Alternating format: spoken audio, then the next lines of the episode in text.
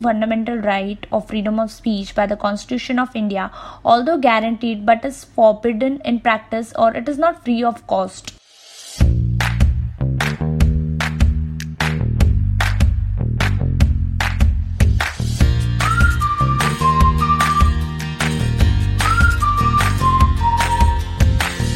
Hello everyone, I'm Vishakha and we are back with another podcast. Our today's topic of discussion is freedom of speech and expression in India. So today we have with us Sagar Kesarwani, a good friend of mine, to discuss this topic. Welcome to my podcast, Sagar, and I'm really glad that you agreed to do this. Thank you so much, Vishakha. I'm really excited on being a part of this podcast.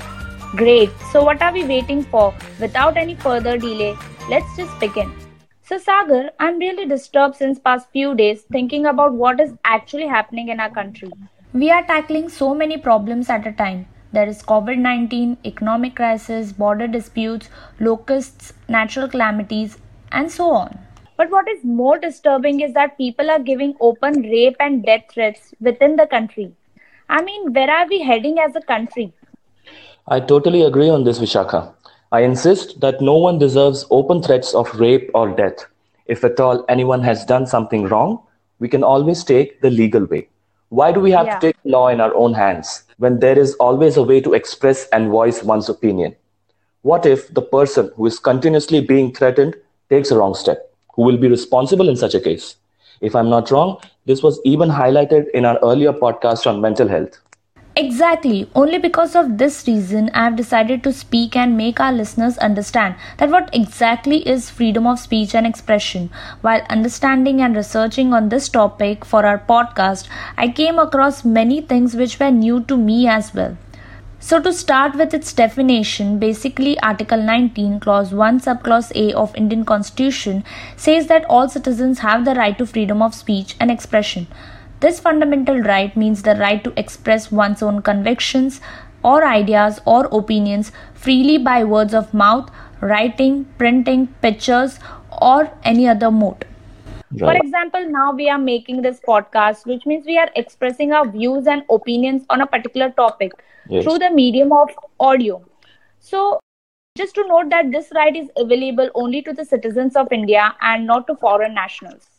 Yes. Also, this fundamental right is not only guaranteed by the constitution or statutes of various states, but also by various international conventions, such as Universal Declaration of Human Rights, European Convention on Human Rights and Fundamental Freedoms, International Covenant on Civil and Political Rights, etc. India, as you know, is a country which has a democratic system, so the right to free mm. expression holds much more importance, not only as the right of an individual, but also as a right of the community to be heard and be informed. However, Vishakha, yeah. why this right is so significant? Well, Sagar, democracy is based essentially on free debate and open discussion. So, since our uh, school times, we have been told that democracy means government of the people, by the people, and for the people. So, it is very obvious that uh, every citizen must be entitled to participate in the democratic process. Hence, for an Indian citizen to exercise his right of making a perfect choice, general discussion of public matters is absolutely essential. Rightly said. The right to information, also called as mm-hmm. RTI in short form, emerges as a fundamental right under the same article, since freedom of speech and expression is meaningless without access to information. A person can express his or her ideas or opinions or views through any communicable medium or visible representations, such as gestures or signs. Apart from that, the freedom of press is also included in this category, although not explicitly mentioned. Dr. Ambedkar, the architect of Indian Constitution, had once quoted that the editor mm-hmm. of a press or the manager is merely exercising the right of expression and therefore freedom of press does not require a special mention.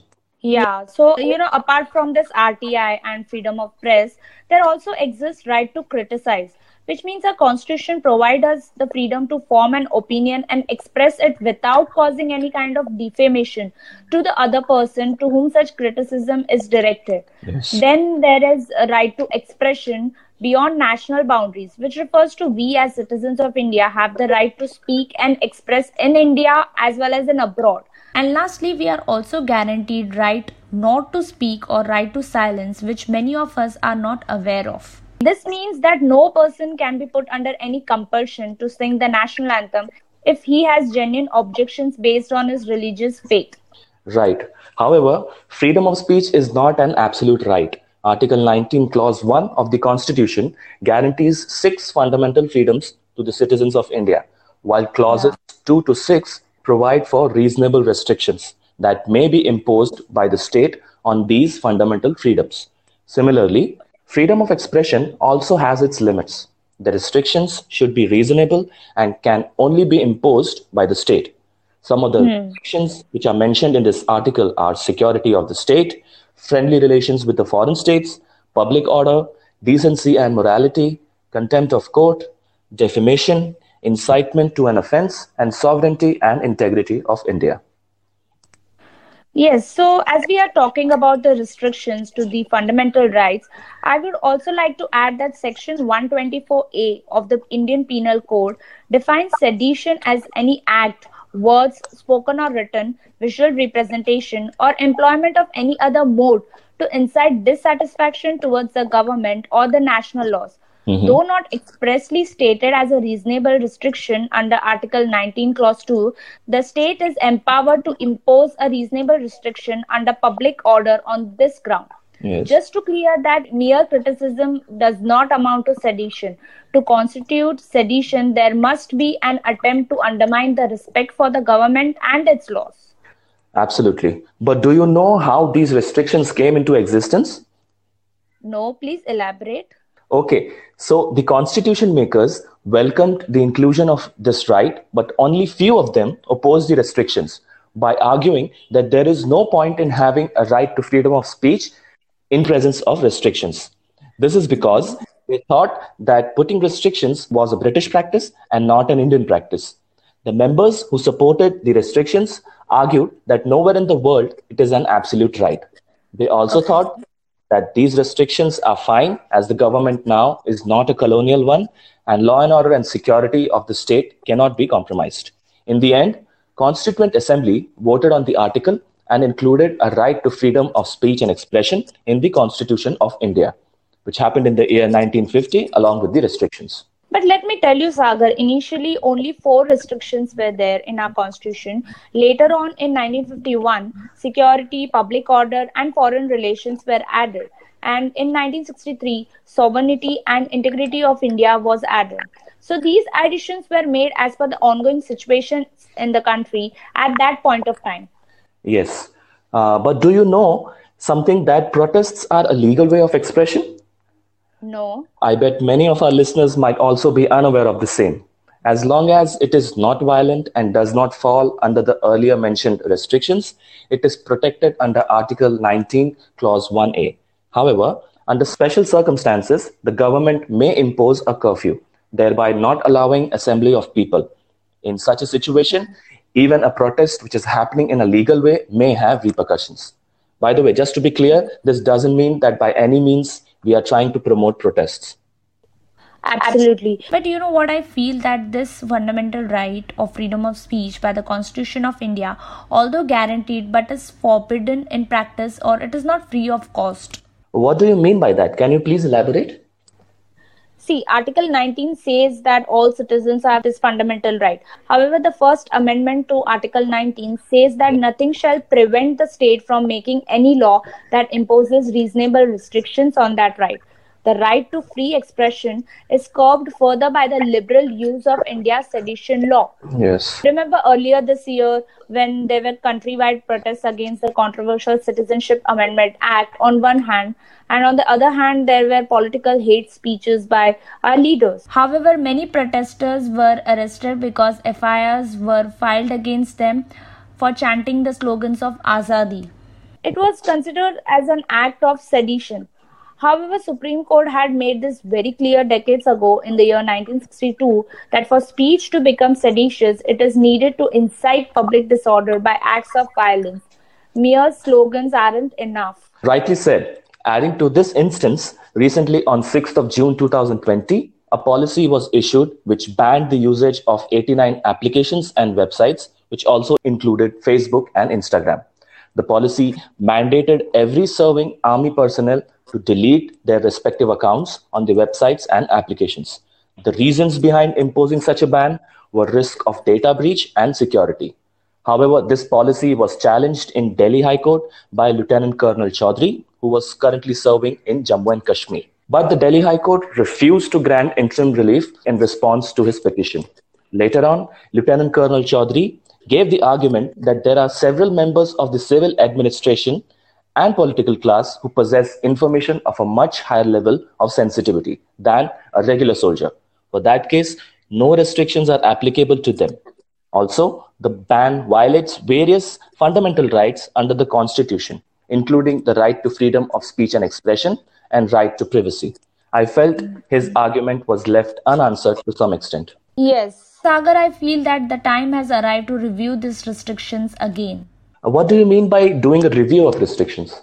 See, as we have discussed above, that all the eight restrictions were not a part of the constitution right from the beginning. They were added as per the situations in the country.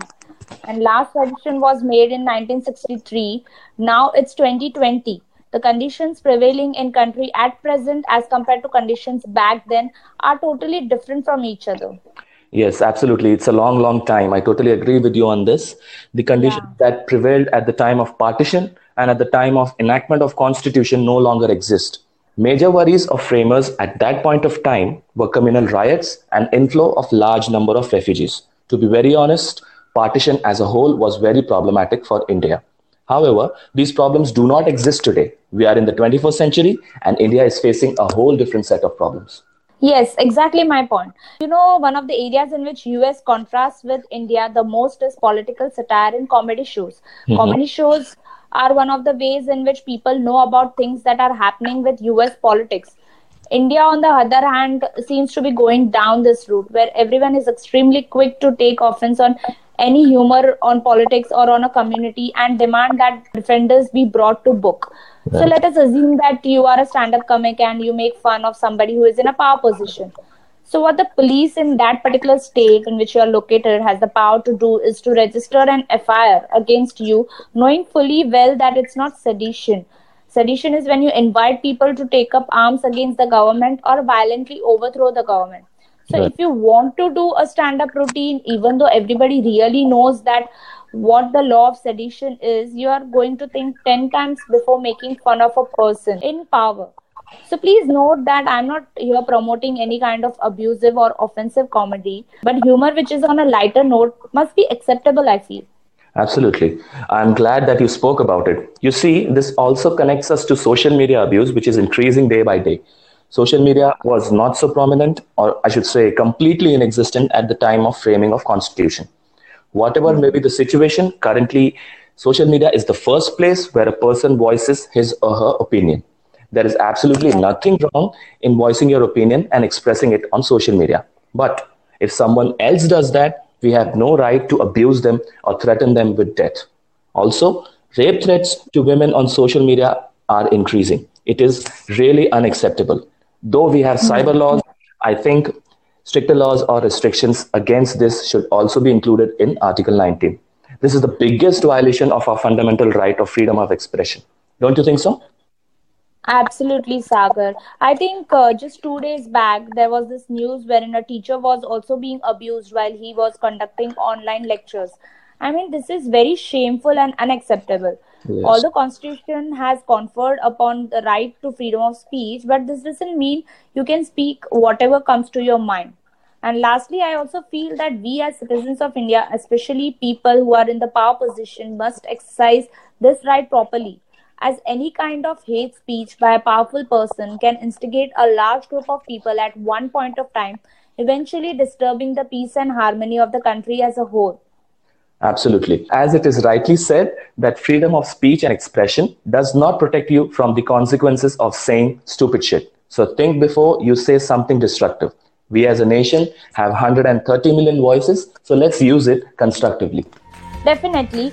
If at all you want to contact us or share with us any of your experiences regarding this topic, drop us an email at thecuriousmind927 at the gmail.com. We will surely respond to you and would love to connect with you. Until then, I'm Vishakha. And I am Sagar. And you are listening to The Curious Mind. Thank you.